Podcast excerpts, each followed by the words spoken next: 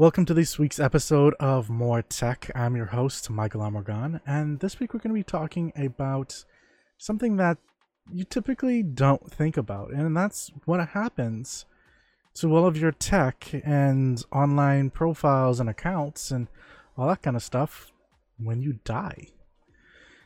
Uh, I know a lot of people, when they think about all of their stuff that they have, they typically just think about just using it their Facebook, their email accounts, um, so on and so forth. So it's kind of like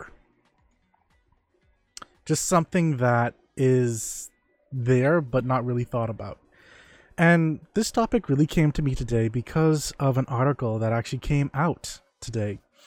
And that article was by telereport.com, where they pretty much said that it was a court verdict that Apple must grant heirs access to the iCloud account of a deceased.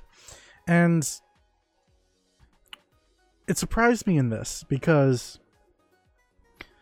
for a number of people, they probably automatically assume that, you know, once someone's dead, they they don't really necessarily think about the account. But there's a lot of reasons why you probably might want to. And it definitely comes down into effect for things that are relating to people's phones. Um, iCloud, for example, would be the place that a lot of people would probably store their photos, their contacts, their notes, and a lot of good stuff that they probably tried to save their personal thoughts and life on. For Androids, I know I personally back up a lot of my stuff onto my um, Google account, my photos, my uh, notes, uh, all my game saves, my contacts, and a number of other things that, in case I ever lose a phone, then I can just plug in my information and I get it all back.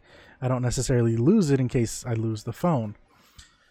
But therein lies the issue. What happens when the person who knows to access it no longer is available, but you would have had maybe pictures of children, of family members, of loved ones, uh, information about businesses. Like, here's an example there was a Canadian man who ran a uh, cryptocurrency exchange over uh, in Canada and, and online. He went to India and died while he was in India. Now, this man had, um, how should I say this? He he had a, about one point, sorry, one hundred and ninety million dollars worth of people's money, if I remember correctly. Uh, just tied up inside there, and this became an issue because this guy, uh, even though you know this information secured and you'd think you know it's a business and everything like that and your information is you know managed by people he was the only person with the password to everyone's information which means that 190 million dollars in cryptocurrency um, information doesn't exist anymore uh, well i shouldn't say it doesn't exist but no one has access to it his wife has scoured their house numerous times trying to find anything and anything that might be the information, and it's all to no avail. Meaning, well, there's not much you can really do about it. Your your information is gone. And this is what's leading a lot of people to start to take a look at what happens when they die. And there are 32 states in the United States that have actually started to. How should I say this? They have started the uh, to make it mandatory that in a person's will, they name and give the information to the executor of your will, for example, um, to say, you know, here's my online stuff here's how you access it. So it's in a sense a digital will. Now, there are a number of things that you really need to think about it. Uh, so, key issues, mainly for a lot of people, are well, privacy. Do you really want someone else being able to go through your stuff? I know my best friend, for example, has told me um, he wants me to scramble his hard drives, burn them, and then just get rid of like all of his hardware for the most part, unless it's like something I could probably use. Um, and so you know that's what he's told me to do. he does. I don't think he's actually put it in his will. I'm not sure yet, but that's his insurance to make sure his privacy is secured. The other one is access, and that's pretty much should you leave someone behind passwords so that they could deactivate close out accounts and pretty much make sure that things aren't really going to happen. Especially if you, let's say, have a Spotify or Netflix account and you just have that running and that's just taking from your uh, um, credit or debit card until someone goes in and ceases your bank account. Then that's less money that could probably have gone to someone that was actually supposed to be listed inside of your will. Um, then there's your legacy, because there's the question of if you'd rather your Facebook or Twitter remain as a legacy after you've died. And to that aspect, there are some social media sites that have started a um, a process of allowing a deceased person's loved ones to go in and convert the account to a legacy or uh well i think legacy is probably the best word a legacy type of account where it's all memorialized. No one can really post on it like that anymore. Um it's just there and so people can go back and look and see like and the memories that they would have made with that person that kind of thing um, and so yeah, it's it's kind of a weird topic to really breach. And there are some people that say say to make a digital digital will, not just have it as part of a physical will. Um, and this can be anything as simple as leaving your loved one the password to your password manager. Or say um, if you have shared accounts or family based accounts, then that allows people to still have access to the games, the videos, the uh, music, and all that kind of and books that you might have purchased from somewhere else. Um, and then uh, that allows them to now have access to your library. But then again, that leads to other questions about ownership is ownership something that's lifetime owned? Is it something that is so essentially is it something that is just the lifetime expectancy of that person or is that something to then be passed on to someone else? And that's something that typically does not happen. So G.R. Wilson saying LastPass allows him to create a digital will and leave a master password to a loved one. And yes, that's one of the things I personally love about um, LastPass as well. That's the one that I use. And I actually have my mother as the person um, in case something happens to me for that. Uh, with my Gmail, I leave that to my best friend and my mother as well. Uh, so that's another part. When it comes to email accounts like Gmail, there are many personal information pieces that can essentially be on those things. Like, I mentioned earlier, with iPhones and Androids and Gmail and all the things that Google has, because Google has a ton of stuff. Because that password gives you access to the, your YouTube account, your Google Photos, your well now defunct Google Plus, uh, your email account, of course, um, all of the information, all of your histories, all of your searches, all of where you've been in your location. If you had location services on, all of that information becomes something that that person now has access to. And that could also be parts that you may not want them to have. But if you're dead, it might actually help in a number of ways. Yeah, you're right. Google Drive as well. I don't know why I forgot that one. So, for example, let's start with something as simple as your emails. this could help you figure out. Well, this could help your loved one um, understand you better. Uh, it could help them, and maybe let's say something malicious happened to you. Getting access to that kind of stuff would also help you.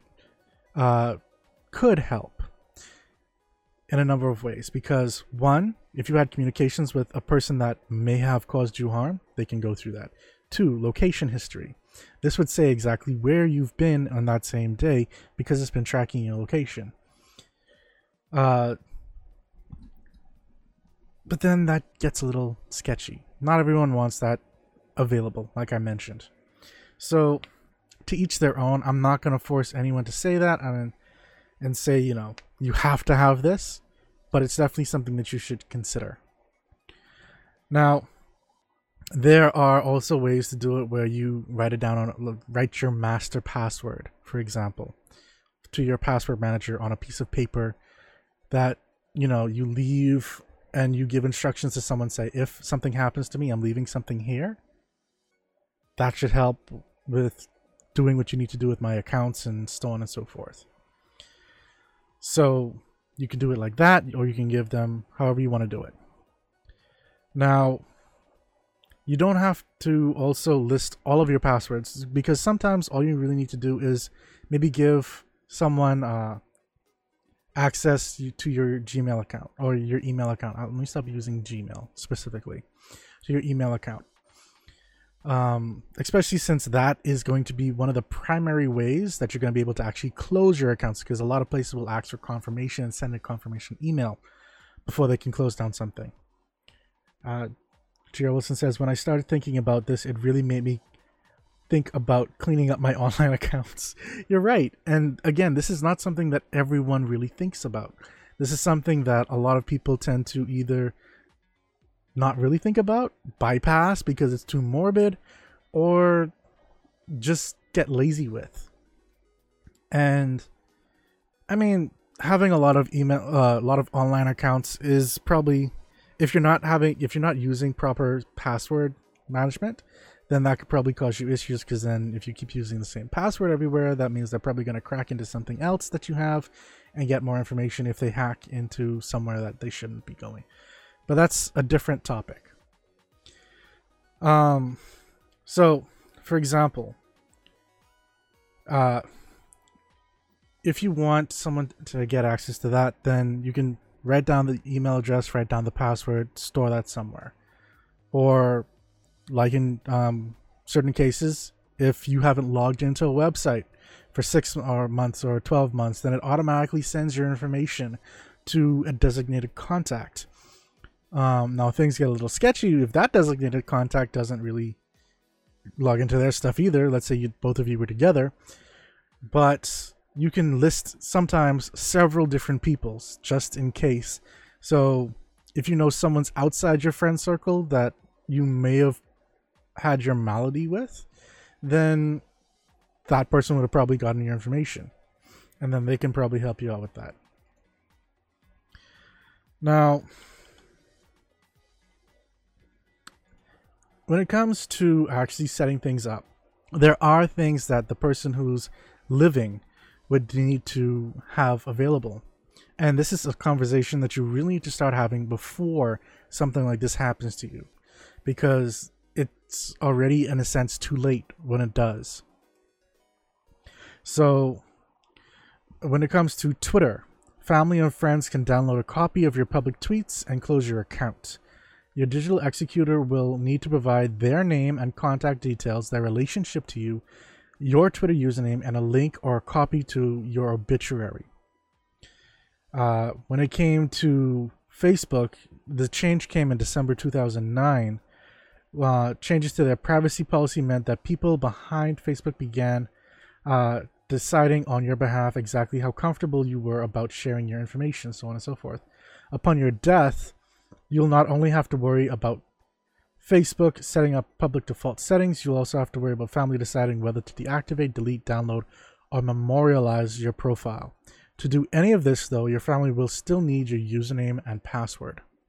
So therein goes, you know, having access to a password manager where they can then get the information that they need to close out your accounts and so on and so forth. when it comes to MySpace, if you still actually have one of these things. Um, especially since, if I remember correctly, just a few weeks ago, maybe a month or two ago at max, uh, someone did something stupid at MySpace and wiped out pretty much everyone's music history and all the music downloads and pretty much the re- only reason why people were actually still using MySpace. So, yeah, if you're still using that and uh, you haven't closed out your account yet, then you can pretty much, uh, well, they can send proof of death that you know you're dead, and they'll delete your account or cancel it. For LinkedIn, uh, you can also close your account if they receive a confirmation of your death. So again, a obituary. YouTube allows your heir or power of attorney control over your account and the content if they don't already have your password. Google Plus and Gmail will provide account information to family members at their discretion, so Google's discretion. Again, they're probably going to ask for that obituary and so on and so forth, and proof that you're connected. Uh, after receiving a certificate of your death, uh, sorry, a copy of your death certificate, eBay will close out your account and delete all customer details. PayPal will need to view a death certificate before closing an account, and if there is any money on the account, a check will be issued to the name of the account holder, meaning your name, which means that the person who is managing your account, uh, well, managing your death, would need to uh, probably talk to the bank about that. And that would probably still go through the will and everything like that, and so on and so forth. Then when you get to places like uh, online dating profiles, for her, like Match.com will block the account of a user who has died, so it's no longer visible on the site, and your power of attorney will need to contact Match.com to retrieve account information. eHarmony accounts will remain open until a family member or power of attorney contacts the site, at which point they will close the account. So those are some examples of what you need to do. And I think the key thing is that they need proof of your death. They're not just going to uh, say, "Oh, well, Joe Blow, I knew him and he died, so just give me the account information." No, it doesn't really work like that. Um, they need something that is proof that you know you died, proof of you know relationship, and then it still may go towards the discretion based off of all of that. If they feel that you know this does this seems a little shady. Whoops, sorry about that. Then um they may not just do it at all. So there's that as well. Now, when it comes to Facebook, there are some things that I will like to say. So when you they memorialize your account with either Facebook or Instagram or stuff like that, uh, they can't be changed after being memorialized, and no one can log into the profile ever again. So that has to be one of the last things they do. Now, your posts will stay shared on the site and are visible to people that they were shared with, but they don't appear in public spaces like searches. Um, Instagram will ask that friends and relatives get in touch via email to notify them that the user has died and that they're asking for proof of death, like I mentioned. Pinterest will not hand over login details for a dead user, but will deactivate their account if you send an email with a list of required information, including the user's death. And um, you can either provide, for some, a death certificate, an obituary, or a link to a news article as proof for Pinterest. So they they typically probably will not take something that you just took a screenshot of and sent it to them. They're going to want something that they can actually find it themselves if they need to, somewhere like uh, a news article or something that seems legit. I think that's, uh, I keep reiterating that because that's a point that I want to drive home. Um, with Google, what the, the service that they use for that is called Inactive Account Manager that's where you know after six months they'll probably send you send your information out and every so often even if you're using the account they will send you a reminder to say hey uh, this is the thing that you signed up for. These are the people that you had given us to send the information to. Do you still want these people to be uh, these points of contact? And this is important because not everyone is always going to be a part of your life. So, for example, you may have gone through a divorce. You may have um, had a really bad breakup with your best friend, uh, so on and so forth. So people that you may have wanted to leave that information to, you no longer trust, and you may have forgotten about that. So in cases like this, it's good because then it reminds you to maybe clean up who you're leaving your stuff up to, and you can clear that up. You, oh, sorry, I was about to say Yahoo.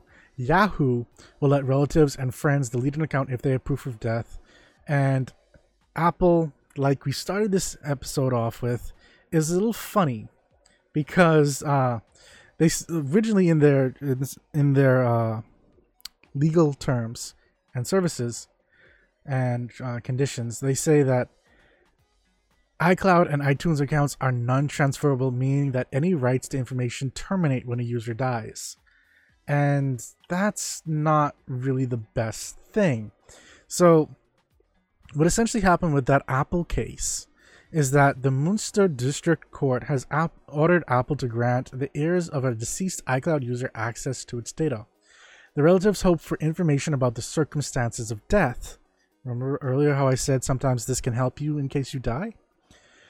They then say that according to the Byfield law firm Brandi, who represented the heirs in court, the father died during a field a trip sorry a trip abroad. Apple has rejected the, des- the desire of relatives to gain access to the data stored in the iCloud out of court. The company did not want to comment on the case. Experts pointed out, however, that the iPhone group in the past, in similar cases, the heirs have made possible access to iCloud data of the deceased even without trial. The submission of a certificate of inheritance was sufficient. In other cases, it needed a court order.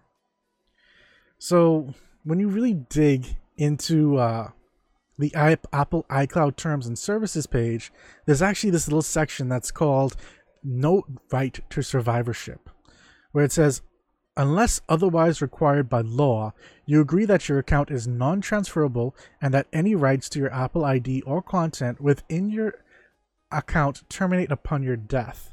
Upon receipt or a copy of a death certificate, your account may be terminated and all content within your account deleted. This would mean all of your pictures that you would have taken on your iPhone, all of your notes that you would have stored on your Apple ID via your Mac computer, via your iPad, your iPhone, your iPod, pretty much anything, even your contacts, when you die, is deleted. I'm not saying that as someone who's anti Apple or anything like that. I'm just simply saying this so that you guys are aware that when you use Apple services, this is what you're also signing up for when you use their app iCloud services. Um so yeah, it's Apple's policy to delete your account when you die. And so this court case and this verdict is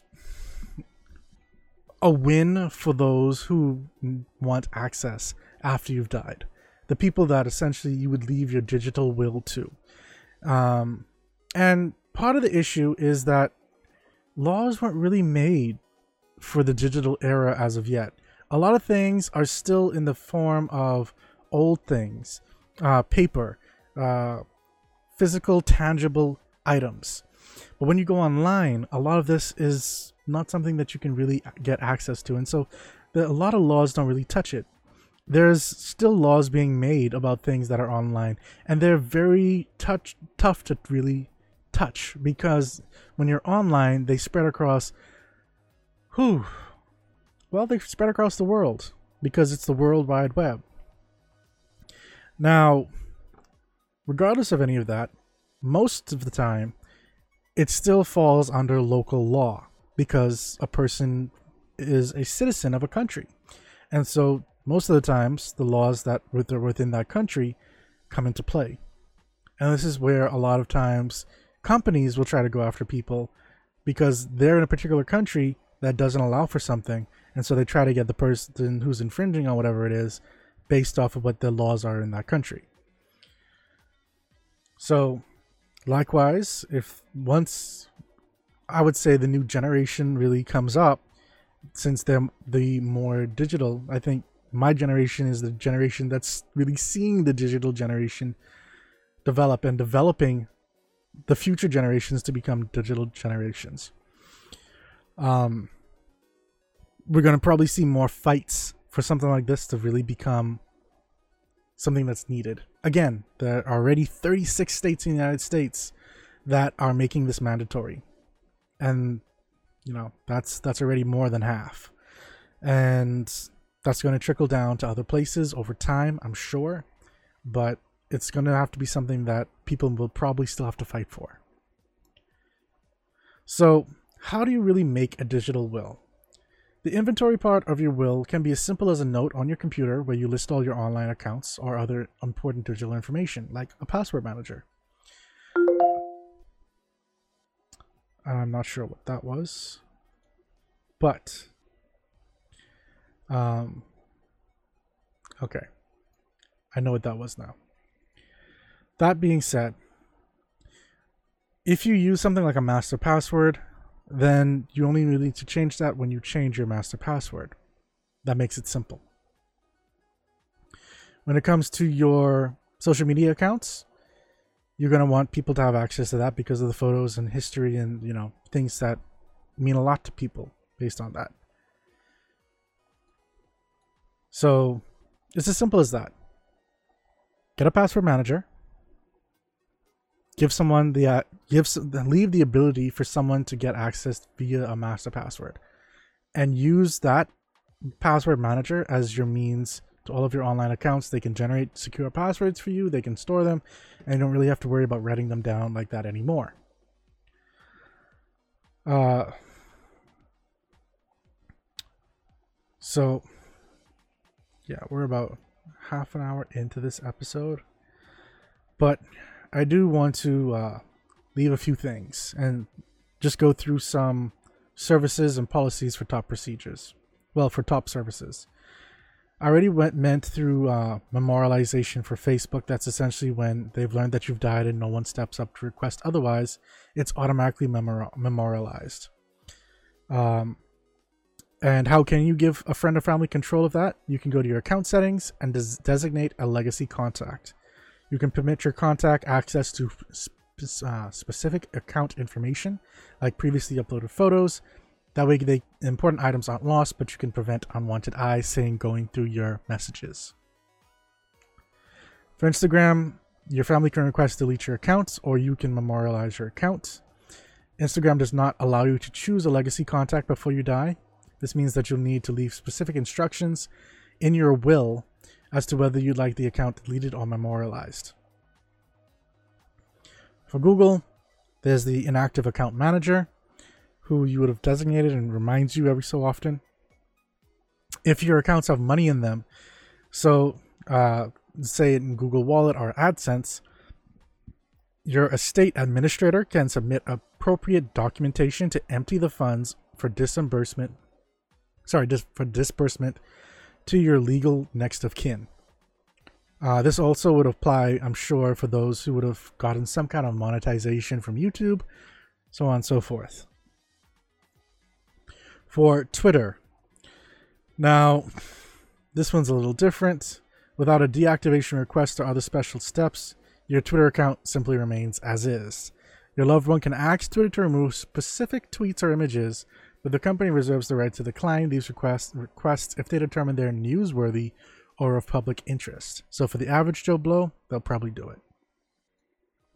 For LinkedIn, your family or loved ones start the process by completing an online form with the, your name and your LinkedIn profile URL, their relationship to you, your date of birth, and a link to your obituary or relevant news article.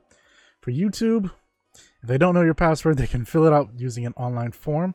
Again, all of this is circumvented if they just have access to your email account. Yahoo, we already went through that one.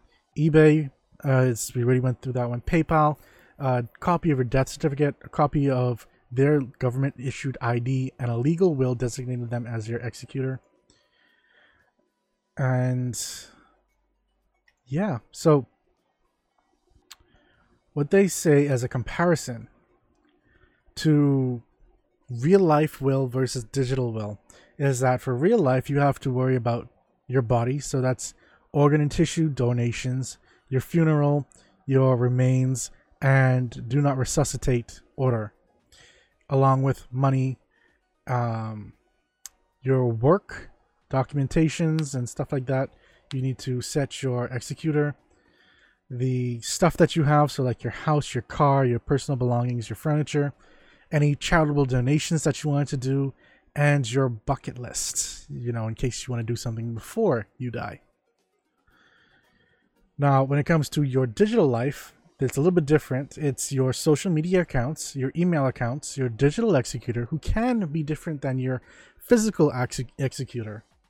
Your online business that's one that you probably didn't think about either um, your online dating stuff which we kind of did go over. So you may also want someone before they memorialize your facebook account to probably go into places that you would have logged in with your facebook account and close out those accounts. Like a tinder for example. Or bumble? I'm not sure if bumble uses facebook as well. But those kind of sites. Uh, then you know your contact information with your friends, your digital leg- legacy like uh, final goodbye videos, uh, so you can actually have someone post up a video of yourself in case you know you wanted to say goodbye to everybody, and probably make them cry.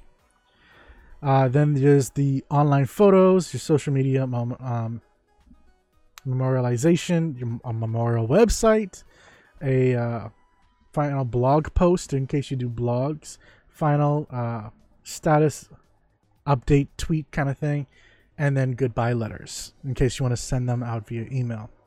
You know, those are all things that you should probably take a look into before you're dead. And then there's the online gaming stuff. So, in case you've got kids or a friend or anything like that, and then you want to share your account with, because that's a lot of stuff that would essentially have just gone and is just gone if not you didn't share your information with anybody then well at least they would have had access to your library to play the games that you may not have been able to finish